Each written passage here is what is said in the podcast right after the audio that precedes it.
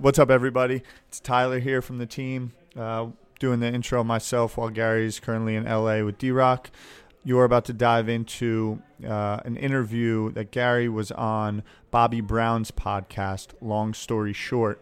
Uh, you should definitely go and check out some of her other interviews as well. She's been doing some fantastic ones on the side, but this honestly is personally one of my favorite over the four years that I've been working with Gary pieces of content for a lot of different reasons. One, it's two New Jersey, um, you know, business moguls uh, having a really humble conversation about their beginnings with a lot of laughters, a lot of agreements, a lot of disagreements, uh, and and overall a lot of love and positivity and. Um, optimism about the future when uh, a lot of things can seem dark around us. But I would say you are going to enjoy this.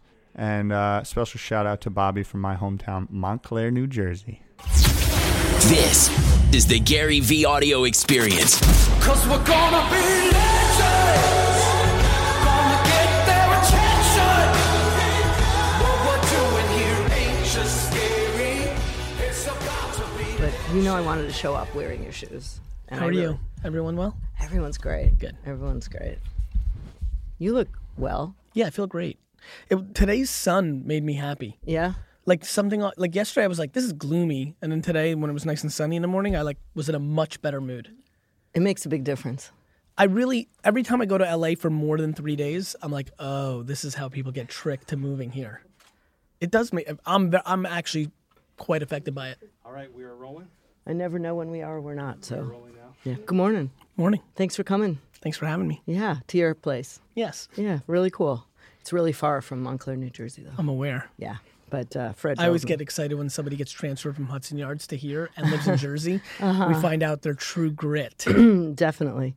So you said today's a good day because the sun's out. yes, I like the sun. I've never not seen you in a good mood. That's true. I'm fairly, I'm consistently in a good mood. I have a fairly solid perspective on what life's about, and it puts me into a pretty good mood. But don't you think the one thing that all of us entrepreneurs have in common is being so positive and seeing the glass full? Yes, I think optimism um, with practic. I think really successful entrepreneurs use an incredible concoction of optimism and practicality. Right. I think I think the fine line between optimism and delusion is extremely fascinating, and I do think that's where a lot of entrepreneurs uh, fail.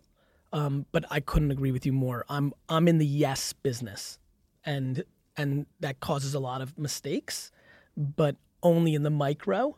And I think the macro of being in the yes positive half glass full business is essential for big big impacts and successes. You knew you were an entrepreneur at seven. Yes. You didn't just have a lemonade stand. No. You had a lemonade empire Franchise. franchise. Okay. What does that mean? It means I was able to trick Robbie Turnick and Marissa uh-huh. Bird and Eric Godfrey and Michael Bronfman and Andy Greco into standing behind lemonade stands while I made signs and put them on trees and posts. okay. That was at seven. Yes. Um, I had a store when I was about 12 with my friends. Yes. It was a great store. In your own home? Unfortunately, it was in the basement, so not a lot of foot traffic and no internet back then. But it was a start. I get it. I made cool You- stuff. You tricked people into going downstairs and I buying did. stuff. I think my parents, yeah, Yes. were our biggest. Always but- great customers. Yeah. And how do you balance? Okay, first of all, the first time I met you, I had no idea who you are. Mm-hmm. I'm like, I, I don't know. I came in, we had a Nick meeting. Dio's like, meet this person. yeah, meet this person. Okay, it took a year. I came in and I an hour I spent it with you. I fell in love instantly. I'm like, this is the coolest guy. Now everybody knows you. Hmm. Uh, mm, I would say about 90% of the people know you. Mickey Drexler didn't know you. I'm like, Mickey. Now Mickey knows you. Now Mickey goes into meetings saying to people, Do you know Gary Vee? what do you mean you don't know Gary Vee? So you're infectious. I think positivity is very real. I think that intent is. I think I th- when I try to psychoanalyze myself, which I do a lot, I really do. I I do realize what I'm attracted to in other people is what people are attracted to with me. It's why I'm attracted to you. I think people that have good intent, and one thing I'm very positive of is if somebody doesn't need somebody else, or wants something from somebody else, they become unbelievably infectious. And I, I'm, I would say, a weakness of mine is my deep desire to not need anything from anybody at all times. which makes me unbelievable like likable to a lot of people, um, especially in the long term because I think my personality and my jerseyness and my cursing Jerseyness, and, I love that. and my bravado, especially in public settings, I think sometimes confuses people at first. In the long term, it really works out. I'm I'm very happy to be charismatic and likable, and it makes me happy. I like people a lot, and more importantly, I'm very 5149. I like the leverage, and this is just the truth. I like the leverage of giving more than I ask for. It's a it's my comfortable place. I it's my comfortable place. But there's got to be days where you wake up and say, I don't want to talk to a soul. I am tired. I am tired. I'm exhausted. I need, you got to, it's like, it's yin and yang. You need to recharge sometimes. No, no, I recharge all. I mean, I'm very into recharging. What time did you get up today? This morning, uh, seven, Se- six forty-seven. Okay. So you did not exercise this morning? I did from seven to eight. You have a trainer I do that comes every day? every day. Travels with me. That's awesome. That was a. I've really gotten interested in why people that can afford it are more likely to buy a painting than to buy than to hire somebody full time to travel with them and make them healthier. I'm fascinated by this. I'm fascinated by that. I don't know. uh, Things fascinate me. That people wanting to buy things over buying time, convenience, or health is something I'm spending a lot of time thinking about.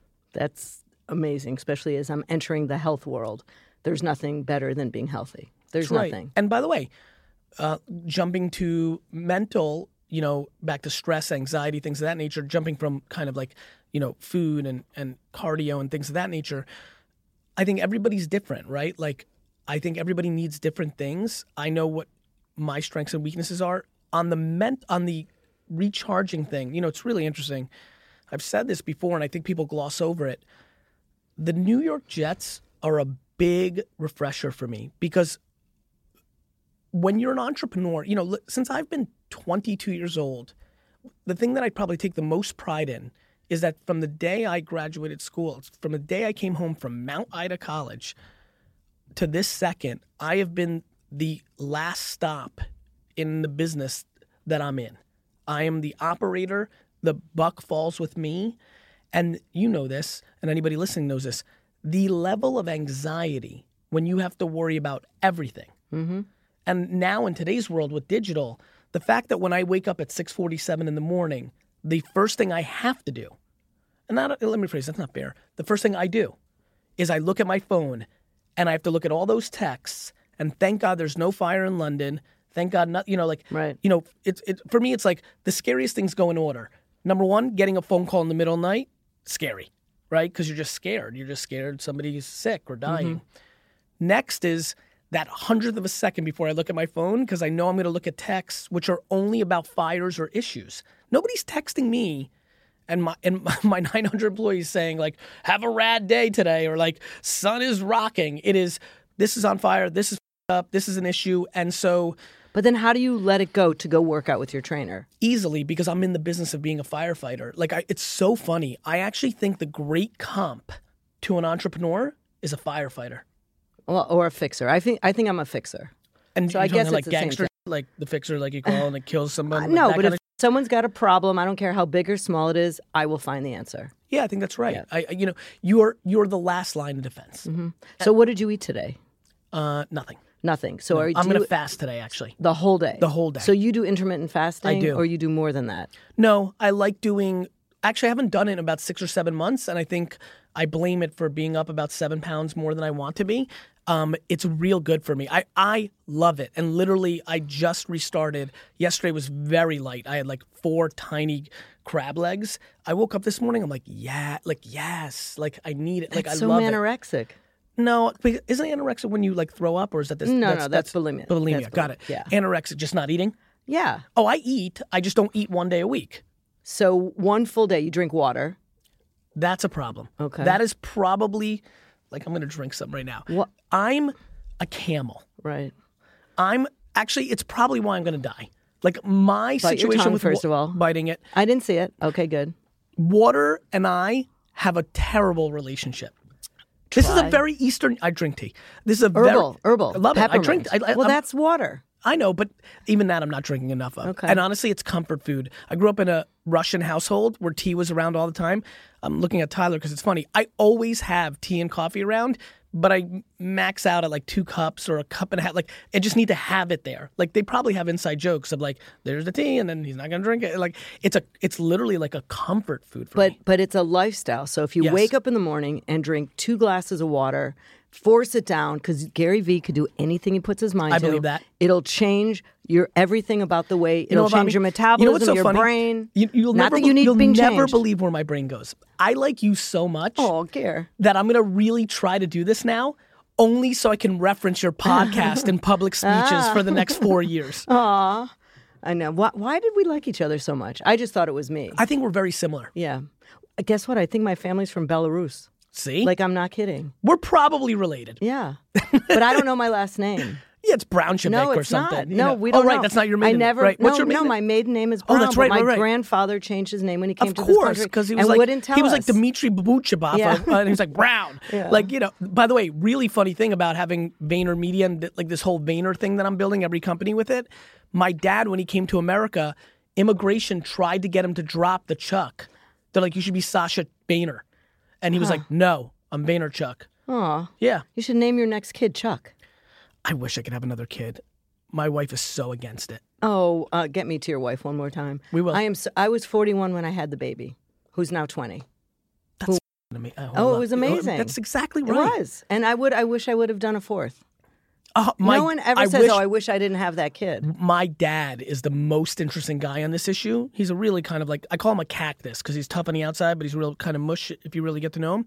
His great regret in life is he promised my mom we would have five kids. That was like the only thing my mom said. They were like 19 in Russia. She's like, I want five kids. He's like, cool. We had three. My mom was 31 when she had AJ. Wow. She was a kid still. Um, and my dad was so scared about paying for college that he didn't want to have more kids. And he like sits and talks about it all the time, the regret of like But three's amazing. I have. I have three. yes, three You- is yeah. three's the best. Right, and you have two, and your wife is so awesome. Come on. You're preaching. And my, my parents are like, You make such great kids, like you need to have more. I'm like, I'm on board. You know? Yeah, mostly I want to interview your your wife because how how what is it like being married to Gary, that is always on, can't go anywhere in public without you being completely like fanned over. Like, how does she deal with that? easily. She's incredible. She's she lives in her own cocoon. I think one thing you may know is we don't put out content of her or our kids, and so we play that pretty insular. She doesn't give a shit about any of this like attention. She she's proud of me. She she knows me so well, and the one of the people that knows me the best, if not the best. So she knows it's coming from a good place. So she likes that. But when she do gets you- scared. She gets scared. She like definitely gets scared, and so that's something I think about as well. But when do you give her her time? Like, when is it just you and her? Like, weekends, Mm-hmm. 7 weeks vacation. Um, but the truth is, we're very much a 1957 couple. It is absolutely a little bit of a divide and conquer, and we talk about that. We know that that's something that may have to evolve, um, but it is definitely 1957. meaning she's a stay at home mom, you work, Mm-hmm. and she makes sure there's food on the table. Well, no, because I get home at 11:30 p.m. I'm a, You get the- home at eleven thirty every night. I got home at 12:37 last night. When do you see your children? I know weekends, You, yeah, seven weeks vacation. Like I'm absolutely not living a politically correct, like to everybody's work life balance standpoint, but I'm also unbelievably unfazed by it because I'm in a depth versus width conversation in my life. And I'm also in this is this moment right now. And I'm always in a place of understanding what will I regret how will I roll? And most importantly, it's interesting. mm, Lizzie got me a plaque that said, you know, my father taught me how to live by living, you know, and, and I think a lot about that. I think a, I think a lot about like what check boxes do I want to check and for whom? The most fascinating thing to go out, you know, one of the reasons I love when the four of us went out to dinner, I remember when we left, I was like, see, that's the people we kind of need to hang out with. Because what's so interesting to have dinner with couples and That things was my husband and my and, and with Gary Lizzie and all that. yeah. Yep. Is is everybody's just judging everybody. Like the amount of six person dinners I go to and like people are like, but you're supposed to do this and you're supposed I'm like, I'm like, you don't know anything about anything. Like We- I don't want to judge. You know, I I put out a lot of opinions, but they're macro. They're not to D Rock. They're to the general public. But I have nothing for anybody on an individual basis unless they ask. I have no interest in judging people's relationships or, or how they raise their kids or things of that nature. And I'm fascinated by how many people like doing that. Then what are you curious about? Everything. I'm I'm unbelievably curious about how people make decisions. No question, which makes me then curious about almost everything.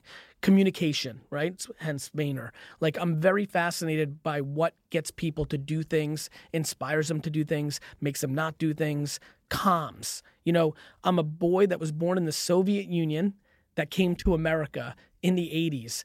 I'm unbelievably, I think, affected by that when it comes to communication. The fact that my mom wrote a book report that she thought Fidel Castro was the bravest man in the world, like blows my mind. I'm like, wow. And then, you know, so much of what's happening in the political climate now and with the internet and things of that nature, my life has always circled around communication Do you ever think of yourself at 70? a lot. And what do you think you'll be doing at 70? Working a lot. Okay. Um, enjoying enjoying a very similar version of what I am now, enjoying whatever that may be.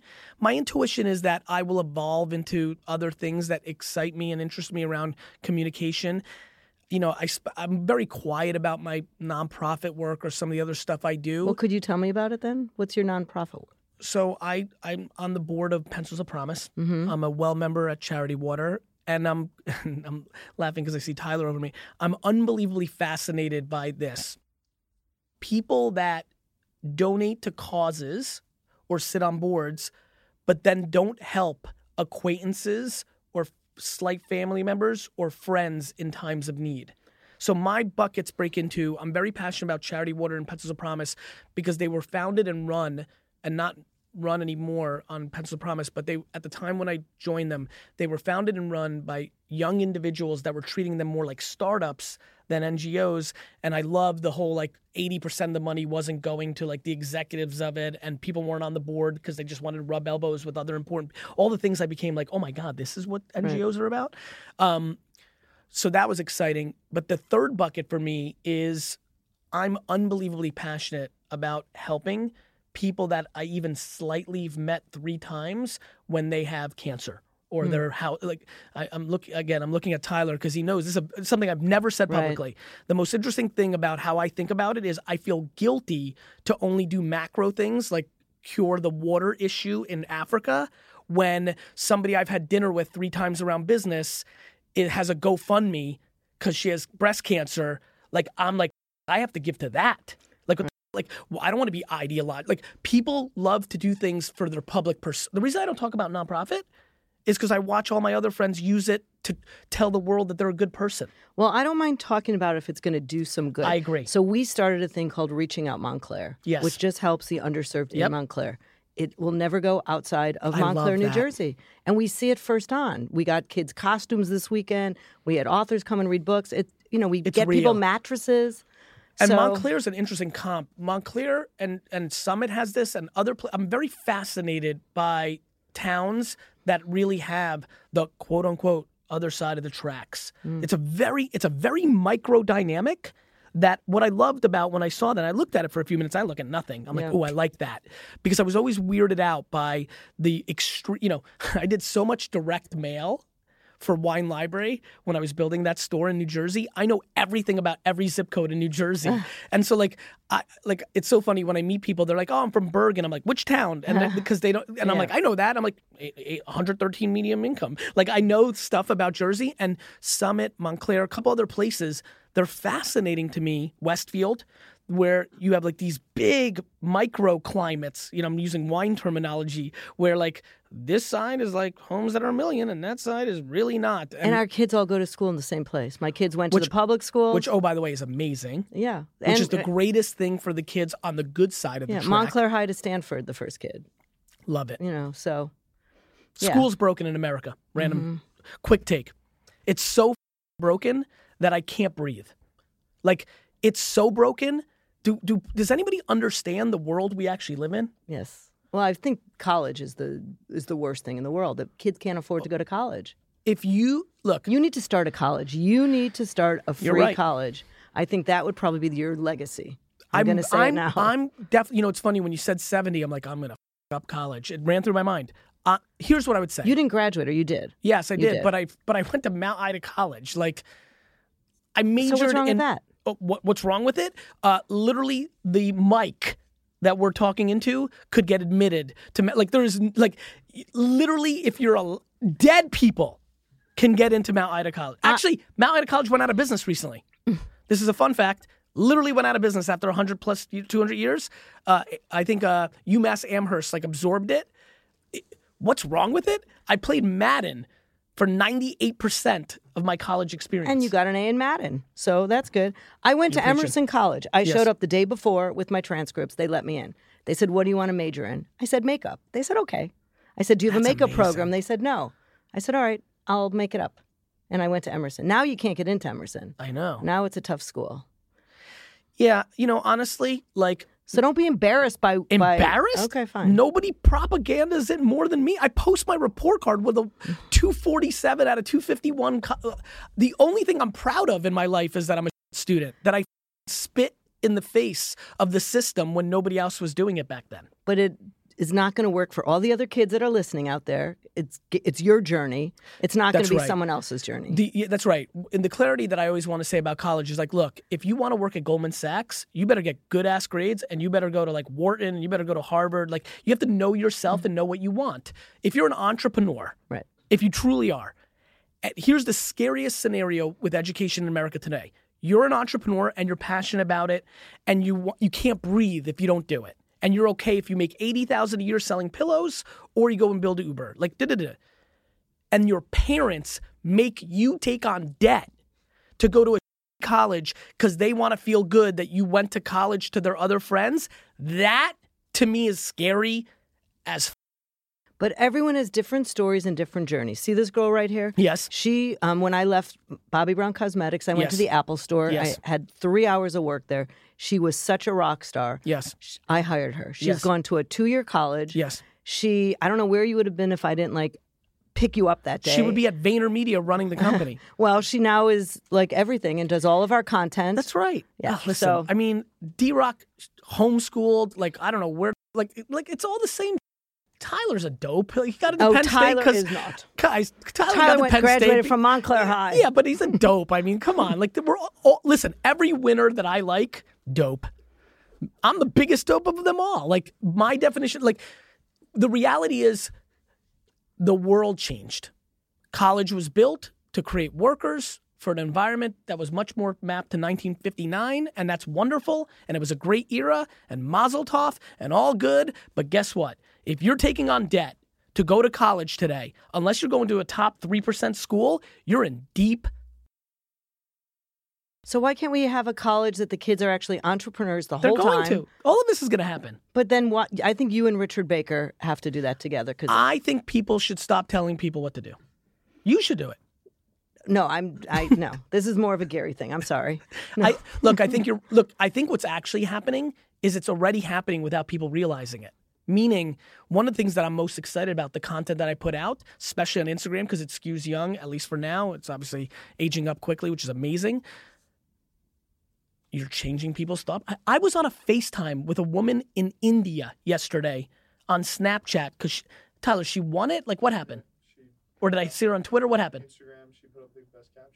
She won. Uh, I was on a seven minute FaceTime yesterday with a woman who was sitting in India telling me that she has to decide between going to Australia for school or staying in India for two more years because she wants to get an Indian citizenship because she's got a Pakistani citizenship and she wants to be discriminated against a little less.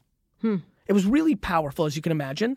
And I'm sitting there, I'm just thinking about all these things. I'm like, we live in a world where I'm in a car right now talking on FaceTime through Snapchat with a young woman in India where my words are about to impact her making a life decision. You want to talk about It's pretty crazy. It's super insane. crazy. Nobody's making that like that's not something Star Trek or Star Wars thought about when they were making up what the world would look like in 2018. They thought about flying cars. They f***ed up, but all this other internet stuff we didn't know, and so the ground rules of our society are changing remarkably. Which is your favorite platform? Um, Mine is Instagram because I'm a visual person. you know what's funny? I'm unbelievably native to Twitter because I love community management. I love engaging with people, and Twitter's so easy to do that. I can just see them all in that format. Um, you know, Instagram's been remark. You know, to the to the very nice comment that you made of like people now knowing who I am. No question, Instagram, podcast, and YouTube's from two years, three years ago when I really made a commitment there you know, if I had to pick a favorite, if I if you said to me you've got to keep one, I would keep Instagram right now because the number one asset that I chase is people's attention, and that is where it is, and so that's why I would have to pick that. And I heard yesterday that John Mayer, the John Mayer, has a new talk show on Instagram. That's awesome. I thought that didn't was pretty headline. cool. Never thought of that. Yeah, that John Mayer, my favorite guy. Awesome. Yeah, I love that dude. yeah. He's super smart, like super creatively interesting. Like one of the more interesting people I've sat down with in the last like ten years. Like just an interesting dude. How come he's not married with kids? I, I you know I don't know him well enough to even take a guess, but I know that how he thinks about creativity and attention and communication, which is the foundation of the kind of long conversation we had. I think he really understands. And who have you not met that you're dying to get on your show or talk to? You know, it's funny. I don't get it. I don't know why that doesn't like that was that's hard for me to answer. The only person I ever wish I'd met that I didn't, that I never will be able to, is Randy the Macho Man Savage. That's devastating to me. I would have liked to get that at bat. Okay, I'm so sorry. I don't know who that is. All right, let's cancel this. Thanks for having me on, Bobbi. um, he's the greatest wrestler of all time. Okay. I had a wrestler at my Sweet 16. Who? I don't know, two women wrestlers. My Papa Wendy Sam got her for me. I don't know. I'm from Chicago. I don't know who it was. Papa Sam got them as entertainment. That's Yeah. a, they wrestled. They wrestled. Two women wrestlers. I don't know. Papa knew someone that knew someone, and they came. Yeah. That's some good. So no, sorry, I didn't know your wrestler friend, but yeah. I love how everybody now like gets Drake, but you had two women wrestlers. I actually went to a bar mitzvah where Drake performed I believe it. before he was Drake. I got it. He Yeah. referenced it. I know what you're talking about. Um, nobody. Nobody. Nobody. Okay. That's just that's the actual truth. Meaning, How about your dad? Have you ever gotten your dad on your show? I show? have, and it's really good. When me and my dad jam, it's really good. I really like it, and I'll be honest with you, I like it for one reason only: that my great great grandkids are going to watch it. Uh-huh. I'm obsessed Oh. with people not understanding what's actually happening, which is that everybody that's living right now is going to actually be the patriarch and matriarch of their families in perpetuity because the most content is going to be created about us so that in 400 years we're going to be the starting point of our families because our great grandparents and our parents and our great great grandparents there's some random pictures but with us there's going to be like unlimited content. And so everything like right now my great great great great grandchild jeremiah is listening to this interview. And it's like oh i'm like that. Yeah. That's pretty cool. i think it's very cool So you give advice all the time. If there's one thing you could tell people right now to do, right now, that will change the course of their life, one thing. communicate the poison that's in their head to the person that needs to hear it Tell me more. every single person listening has something to say to somebody they love very much that is bos- bothering the f- out of them Do you do that? Yeah You let it go. You tell It's people. how it's it's why I only give advice I take. Mm-hmm. The the reason I'm in such a happy place is I over communicate even when it's uncomfortable, and that has taken me a long. I run in pockets. I do a very bad job of it with people that I'm still trying to get to a place. Employees. I'm I'm really bad with radical candor. I've gotten dramatically better, but I'm I'm not as good as I can be because I'm still optimistic Mm-hmm. that I can get them into a place of self-awareness or output that will make them successful. You know, you know who I would have been? Hmm. I would have absolutely been the young teenage girl that always chased the bad boy, thinking that I could get him to a good place. That is absolutely my DNA. And then you picked the most perfect, normal woman you could find. Yes, Yes. That's very telling. I like that. So you've got a normal side under your Gary Venus, I'm unbelievably normal. which people don't believe. But Correct. I saw that in you the first time. I am a tortoise in a hare's costume. Okay. It's taken me a second to. my en- my my energy and personality Uh-huh. confuse the out of people because they shouldn't spend the time figuring me out. But the people that are closest to me are Mm-hmm. Just completely the other. No, are completely the other way because they know who I am. They're always around me. You can't hide. So, yeah, I- I, would say I think I'm the most normal. Like I'm out, uh, and I and it's a funny statement, but let me say where I'm actually going with it. I'm dramatically practical. I'm, I'm, I'm, I'm most comfortable when I'm in business. I don't go to things like it's so funny when I go to a public thing, especially over the last year or two, where I think more people know who I am. Since you've Pe- blown up, he's people say, but yes. people freak out not because I'm cool, it's because I'm never out. Like it's just supply and demand. Like when I go to a pub- public thing, it's like I'm just never out. I'm literally like last night I got home at 12:37 because I was in seven different meetings between 7 p.m. Like that's the only And when place- you got home, did you get in bed and go to sleep, or do you need to wind down at night? Like luckily Lizzie like you know Lizzie and I hung and chatted for 15 minutes. I went she waited up for you? Yeah, she waits up for me a lot. Oh my God, that woman. She's that all woman. time. Oh my God. Yeah. That's pretty awesome. Do you think you'll be the dad that shows up at all the games? Do No. You, you don't think so? But I show up at a ton of stuff. Like again, I'm just looking at he's over your shoulder, the Montclair Mafia, and he knows all the truth. We fight like hell to be at everything. But if no, I'm, but your kids' things. Do you think you'll be the teachers' conferences? we fight like do. hell to be at everything. But if I, I've booked a speech for April 14th already. That's my birthday. You cannot do that. Well, that's I'm amazing. sorry. By the way, that was the best Okay. moment. By the way, that was the moment of the show. Um, I love that. By the way, I'm not even sure if I've actually booked a meeting for April that 14th. is actually but my birthday. I know, which is what makes the whole thing very kismic. But I definitely have a keynote somewhere in that range, and you know, like I don't know, I'm getting heavily compensated. It's locked in. I can't bail if tomorrow, if on February 19th, Lizzie emails me and Tyler and Alex and says to us, "Hey, Gary needs to be at this recital on April 14th," and then Tyler has to write this scary email of like, "Oh." He's in San Francisco, and then Well, then I'll tell you what you have to do. You have to go into the principal the first day and say, "Dude, give me all the dates." I put them in my calendar, and I don't book a speech on the dates. We we do lock in. Yeah. We do lock that in. Um, but obviously, as you know, things pop up and Yeah. things get changed and snow days and all that horse. Plus, these private school kids don't even go to school. Like that. By the way, that's the racket. These don't go. To, first of all, they should start private school on October first because literally between Jewish holidays and all this other, they're literally in school three days in September. so send your kids to public school in I'm- in Montclair. I'm thrilled. I'm not moving to Montclair. Why not? Oh my God, this is actually a rand. I think I told you this the first time we hung out. You know this, Tyler. I always thought I was going to live in Montclair, Upper Montclair. Upper Montclair, Montclair is kind of the yeah, same. can you? I don't actually There's no know this. difference. Okay, There's no cool. difference. I just know it based on the zip Yeah. Mm-hmm. code thing. I, because I had the store in Springfield, Millburn, and I was like, I don't want to live in Short Hills, too close to the store. Just was like, eh, 15 minutes. Like I needed, I wanted to have a little commute. Mm-hmm. I wanted to have like a little 15 minutes to listen to like some sports radio in the morning. But if and I so I randomly just picked, and Mendham used to be on my mind too. But if But I didn't have boring. if I didn't have the commute, that hour or two hours a day, I've written nine books and I don't know how to type. I do it in the back seat of a car. I, I could do everything in the back seat of a car. I can't do it at a desk. Totally understand. I've also I've got I've done the same. I can't write. I can't put a sentence together, and I've written six books. Right. So when do you do it? I do it when I'm moving. I do verbal. So me and Steph, I, I I have a ghostwriter, Stephanie Land, who's incredible, and we literally go into a cocoon, like a room like this, for a day or two, and I just talk until the end. Okay, first of all, I just heard about your new show and Trash it sounds Talk? unbelievable. It is. unbelievable. So tell us how Trash Talk came. And you don't really need the cash, I don't think. So No, I am explain not to me what spending my drives entire you. Saturday to make six hundred thirteen dollars. Um, what's driving me is two things. Happiness is the ROI. I, I, I'm No, gonna, but on this Trash Talk. I'm gonna okay, explain. fine. I'm not sure if there's any place I'm happier in the world than when I am actively garage sailing in New Jersey at eight thirteen in the morning on a Saturday.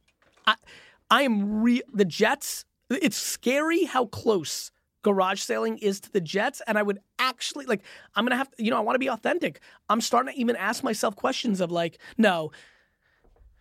No, the jet the Jets are number one because I'm I was just thinking like what if the what if the best garage sales were only on Sunday? I would go to the Jets. So Jets are number one, and this is like selfish stuff, like like putting family on a complete pedestal. Like those seven weeks are the engine that drive my life. But on a selfish kick, garage sailing, like is like going to Verona the other day, which is I know close by to you Yeah. guys. Going to Verona and like going into people's like garages and you know driveways. It and then oh, once in a while you can go in the house. That's when it gets crazy because I'm just trying to buy everything. Like I love garage selling. Here's what's really driving me. In this explosion, an enormous amount of people follow me who disproportionately are affected by making a hundred to five hundred dollars more a month. Like that means Right. something for real. All of my homies and contemporaries are telling these people to build the next Facebook. I'm practical. I know that anybody who's listening right now who genuinely needs an extra hundred bucks a week, the easiest, and I don't use, by the way, I hate the word easy. The easiest way to make a hundred bucks extra a week is to go to thrift stores, Goodwill, garage sales, buy things and sell them on eBay, OfferUp, Facebook Marketplace. Like the real, real. There's so many places. it's so scary. Like I actually believe most people can make between fifty to hundred thousand dollars if they're average at it. When I think about all the people making thirty-seven k a year, when I think about all the people grinding two jobs, working at Best Buy overnight and something else during the day, and they're collectively making thirteen bucks an hour, it's just real. Who could instead garage sale and go to Goodwill, buy and flip shit on eBay? Or in addition.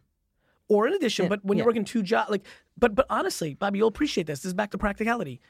Or here's my big thing: just try it for a little while, see if you can do it. I do think that the average skilled person, after a couple months, gets to twenty or thirty bucks an hour. Did you ever read the book Nickel and Dimed?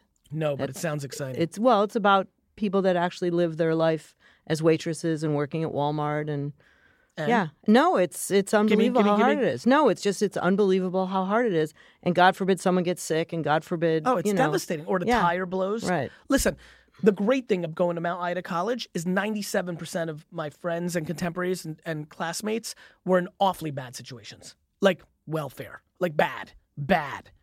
Two great things happened. One, I disproportionately collected a lot of swag. And two, it gave me perspective that is unbelievably uncomfortable. And what I know is I'm passionate about this because I'm showing people how to fish. And it's working. Are you still friends with anyone you went to college with? Oh yeah. Yeah. Tokyo Joe, Moose. Okay, Like- hey guys. like LA, Iraq. I'm, I'm on this incredible thread where like every time we, I mean, we literally talk. Uh, ironically, we literally talk football. Like it, it- it's unbelievable how much smack talk goes on in there. That's so cool. You you could tell a lot by uh by someone by being friends with their friends. I I, w- I couldn't agree more. I once went out to lunch with Mickey Drexler and all his Bronx buddies. It And- was amazing. Yeah, I, I, believe mean, in that amazing. stuff. I believe in that stuff. Yeah. His shoes? Oh, his socks. Gretchen wants to know about your socks.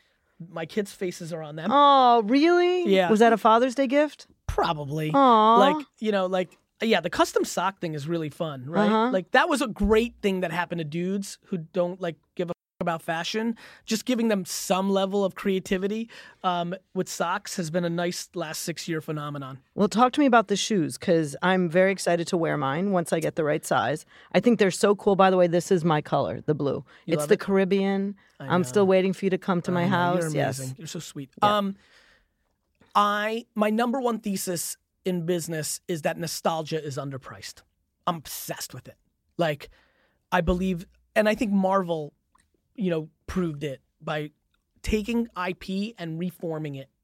And so I'm very excited about doing those kind of things in the future of my career. And no question, the most significant test case of my thesis has been this collaboration I did with K Swiss, where literally there's a Gary Vee shoe, right? Like I'm, I'm taking my shoe off because I get so excited when I see this. My signature is on a shoe. That is And that the is bo- I- ludicrous. and the bottom of the yes, shoe. we talk about. I should have brought my shoes. I want you to actually really sign them. And so, Bobbi, it's really cool because, you know, for you and I, unlike these kids that are in the room here, we may remember a time where K Swiss had a whole, you know, pre Nike. Right. K, if you Google K Swiss, like, like culture, or if you type K Swiss 1980s, you'll see pictures of Ice T, Mike Tyson, Dr. Dre. They were really, so for me, when I was young and affected by Yo MTV Raps and the culture, and Edison had great diversity, and so I was very into, er, you know, kind of early hip hop.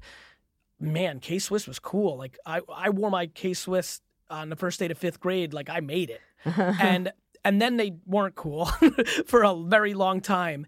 And so to reboot it as an entrepreneurial sneaker, for me to have the kind of strategy in what I've done with influencer marketing and marketing with it, to watch it now be a thing that is popping a little bit. Not only my sneakers, but the whole brand and has been really a great business case study where it's been great to reward Barney and the people at K Swiss who took a chance on me, who signed me to the deal maybe before this pop moment. Uh, so they obviously that worked out.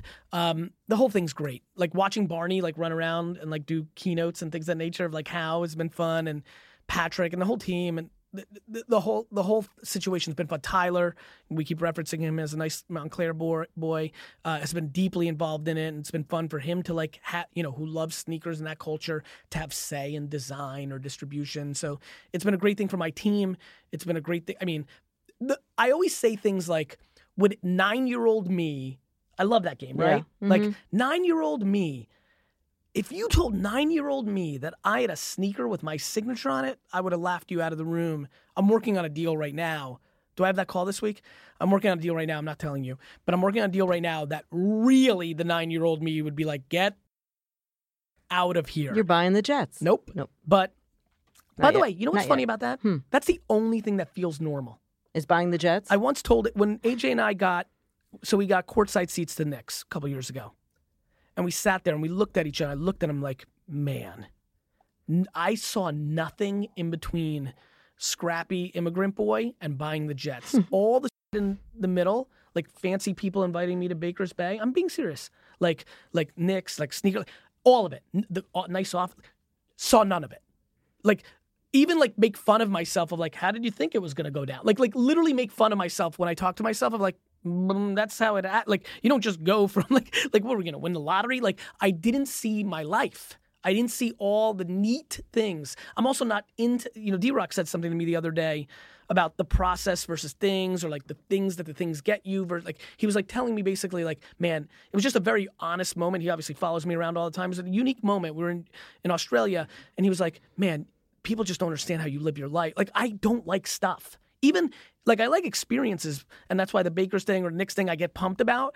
But like stuff I don't like, or and even experiences, I'm not even sure how much I really like them. well, I- don't have time. I like the process. I like the game. I like competing. I like inspiring. I like I live for the DMs of like, look, I got a crazy DM. Just back to trash talk. Like I want everybody to hear this.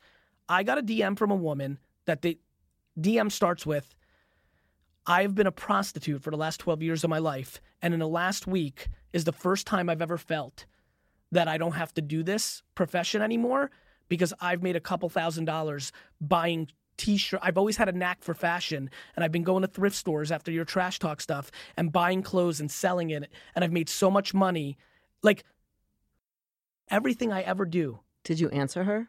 I, I didn't. Because Yeah, like, you know, sometimes I Yeah. I get some of those weird things too. and it, it, it was super. I felt super comfortable answering Yeah. it. I wasn't worried like to answer it because the process. Like I wasn't worried about that. I didn't because I'm just going to tell you the truth.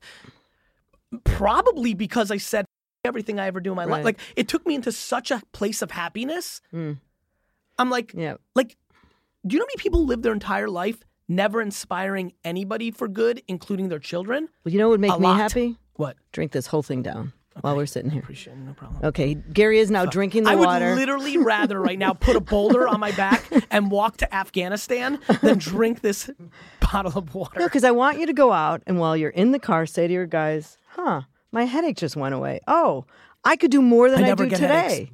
You Liz- never I wish get Lizzie was here. Like one time I got one, I was like, "Hey, like, hey, wife, like, uh, what's this feeling?" She's like, "You have a headache." I was like, "Oh, weird." like it was super weird. I was like, I'm, "I never get headaches." Okay, finish the water, and then I'm going to ask you literally think my dehydration Yeah. is my strength. Oh, that's impossible. And your skin looks good. Yes, it's impossible. Yes, no, it's impossible. No, I know. I'm. It's I- by the way, I genuinely believe this is true. I genuinely think the great demise of my entire like empire is going to be water. No, but I see a Gary Vee. Water coming out. I'm just saying, opportunity. All right, you did a pretty Mm-hmm. Good job. Oh my God, I feel terrible. Yay. Yay. Well, Gary, thanks so much for being on Do we have my to go? show. Are we That's done? really, but it's really your show no, it's your show. because How much time do we have? Seven minutes. Yeah, Bobbi, Okay, come on, let's all do something. I just don't. I always think I'm. What about eighth people. place trophies? Eighth place. Eighth eighth place trophies. What'd you get? No, no. Do you like in Montclair? Are they giving like trophies to like fourth place teams? Like do you? s- What are you Oh, like? Complete, yes. What are you No, I'm- completely confused by this? Who you want? Like I'm looking at. You know, Gretchen's grandfather was a guy named Yogi Berra. that's amazing. Yeah, Montclair guy. That's insane, Montclair actually. guy. She she was my assistant at a, a, uh when she was a young girl. She was the first girl I ever brought to take your daughter to work day. Gretchen Berra. Now she is. I don't even. She doesn't have a title. She does so much with me. Omnipresent. yeah, she does. But no, but this, you know, yeah. it's actually, I, I'm, let's, it's super cool that you transitioned to like one of the great athletes of all Yeah. time. I, I'm fascinated by, like, I'm so positive that America's in deep. Like nothing is more obvious to me than when you create entitlement, it's all over. As a matter of fact, let's be let's talk about transparency. The great vulnerability of VaynerMedia in its nine years was two, three years ago when I had to wake up and say, I care about feelings and culture and empathy so much. I've quietly created entitlement here where merit isn't put on a pedestal, where being kind is, but you kind of suck at your job. And I have a lot of work to do over the next three years to fix this.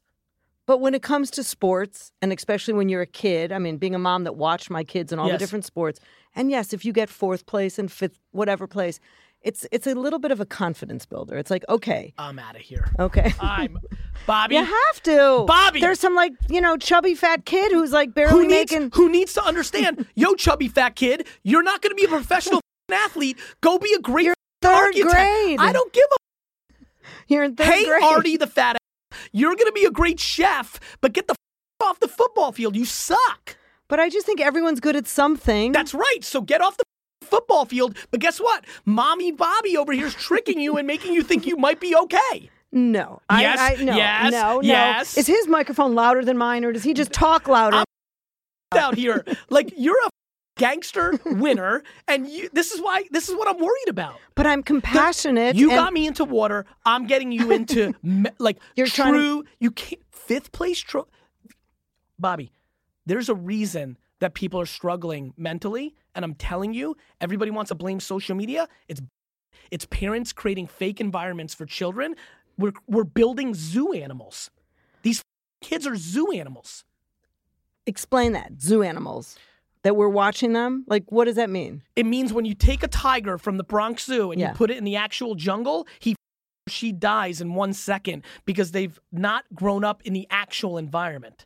You take kids who think they're good at baseball because in Montclair up until 12th grade, everybody's good, and then you actually go and play baseball and you get struck out 900 times in a row, but you go back to your dorm room and start doing cocaine.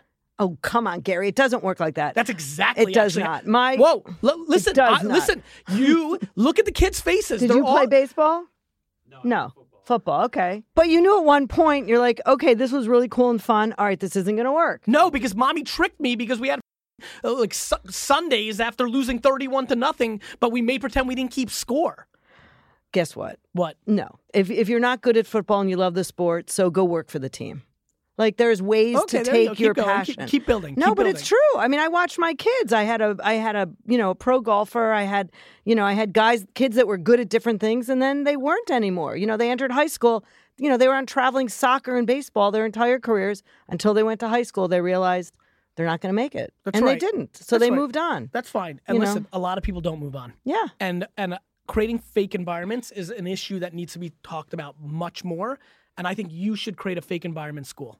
But the the the fourth place and the eighth place kid, you don't know what you're going to encourage him. So maybe the next season he'll be in third place. You like may. there's ways to get no, up. no, no, no. Yeah. Fake environments don't be don't doesn't mean like mean. It means just don't create delusion. I mean, look, I and I teach and I empower young entrepreneurs, Yes. girls, makeup artists Yes. that come to me, and everyone and their uncle now, besides having Yes. a media platform and a podcast. Wants has a makeup line. That's right, So you know, I'm I I give everyone advice, and the advice is be different, have a point of difference, and every day of your On life a- you have to work Bob, really, really on hard. a very serious note, like straight no. This is going to be the best part of the podcast.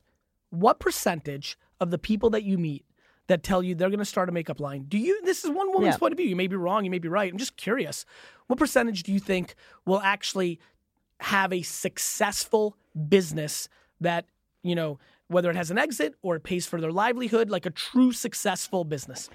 Well, I think it's very low for sure. It's very low. But what is success? I mean, when I left, it was a billion dollars. That is not normal. No, no, no. That's not success normal. to me is they get to do it, Right. And they can like live their life. As a matter of fact, the number one thing I'm trying to like, and I, I I know my team is seeing me start to go in this direction. I'm starting to get interested about expenses, not how much you make. My big thing is that success is if you wanted to be the eyeshadow king or queen, like that's a great life. You like you love eyeshadow. You want to live forever being doing this eyeshadow thing. By the way, I think you could make hundred nine thousand dollars a year in profit and actually be a success. Well, I believe in profit, number one. I don't believe in you investments. Heard, right? You heard what I said. Yep. If you make $109,000 in profit by creating an eyeshadow and selling it on Shopify and eBay, and you live in a household and and your expenses equal 88,000 for the year, you're going to win. The problem is everybody wants a BMW and everybody wants to buy $8,000 handbags and everybody lives on credit and overextends themselves and over you know why you and I like profit? Because we know that the next economic downturn, all these businesses that everybody thinks are doing well are going to go out of business. Well, I have so many of my friends that are like wanting to hand me millions of dollars. They're venture guys. Yes. To start new businesses, and I'm like, no, I don't. Of First of all, I don't- you know. Besides, it's I think it's ridiculous to spend more money than you have. Bobbi, of course they want to give you money. Their lives are about raising capital, taking a percentage of it, and then giving it to people that actually do. And then I and one of them told me I never even have to worry about making a profit. And I'm like, I, that's all I know how to do is make profits. I want to kill everybody. No, you don't. No, You're positive. I'm a like I'm like a business athlete. When I say I want to kill everybody, I'm like the athlete that plays on the field and I want to do everything dirty and get away with it to win the game, right? As soon as the game's over, I want to shake your hand and tell you ask you how your wife's doing and like like donate to your charity. But on the field, I want to kill everybody. And so I think that is something I need to create more clarity of. A lot of the alpha competitive, I want to destroy everybody's face. That's kind of business. That's like when I'm in the game. You're like that. Oh, 100%. When a when back in the day when a buyer didn't buy something, you walked out and you're like, I'm gonna kill her. No, I would just say why. Tell me why, and I'd say, let me tell you why I think it's so good, and they'd, they'd say, okay. And when she was But still I'm a still in- schlemiel but and made I'm- a big mistake, you'd walk out and be like, I'm gonna destroy Karen. right, but you know I'm still in the game. I know you're yeah, still in the game. I still have a couple businesses that are about to blow up. I feel like you're I ri- I wait feel like you're you. rising like a phoenix. a phoenix. Yeah. That's no, what I feel no. going on Well, here. first of all, I think being um, on your show that one time was like, oh my god, all these like random people that I've haven't talked to or seen in years are like, oh my god, you know Gary Vee, I wanted to. You know, people want an introduction, which I have never once said. Well, only once, just an intern I know, but that was about it. I'm so flattered when I hear this. Like uh, it's, I really wish people could feel flattered more often. I, you know, I'm very good at giving compliments. I, I like razzing my teammates out of love, but I, I love giving compliments because it's so nice. Why can't we make that more cool? Like that's a cool new agenda.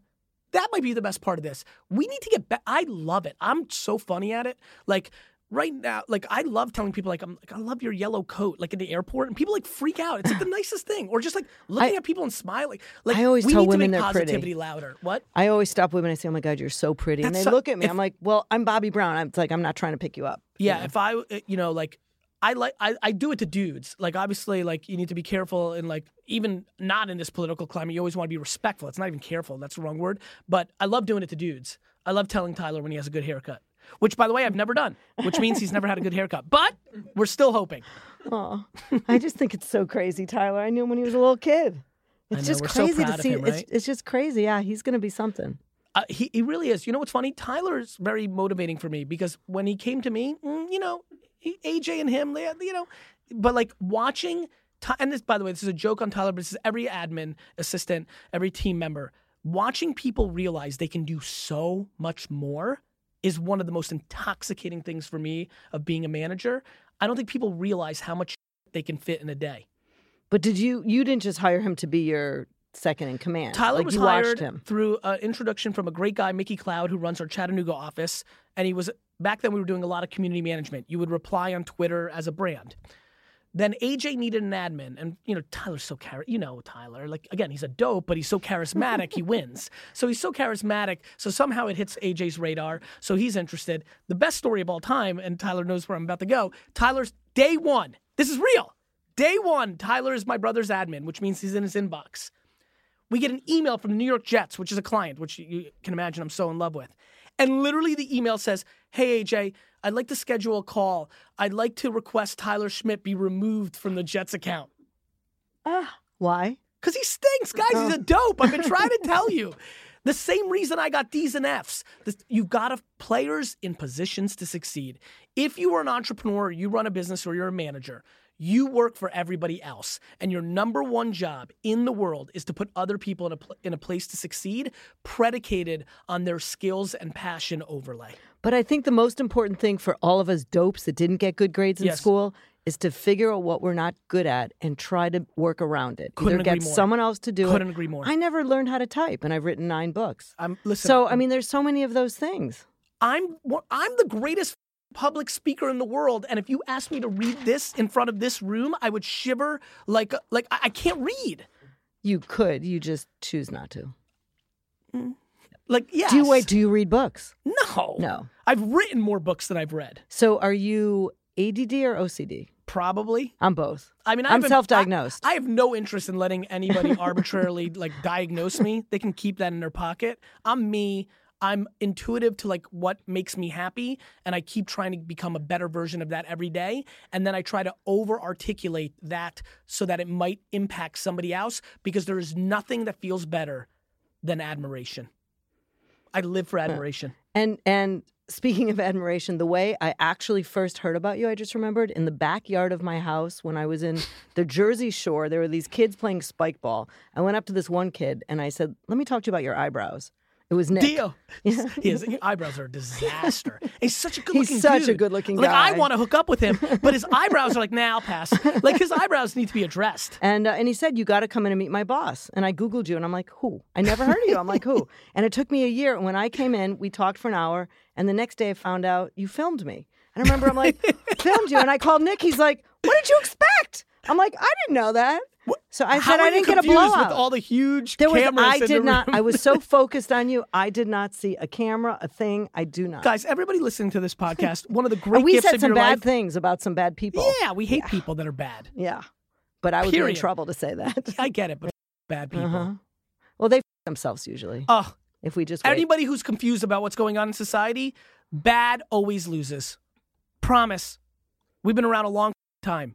It doesn't feel like that way. I promise. But sometimes Can't we wait. have to wait a long time, like Yes, eight years, Sure. four years. sure. Six. You know, there's all sorts of numbers. Yeah. so, Gary, I could talk forever, but I know you're the busiest guy in America. All right, we're out of here. See you. okay, bye. A tornado of you're just something else. Oh my God. Hey guys, I hope you really enjoyed this episode of the Gary Vee Experience. Now go out and share this, pass it on, let me know what you thought.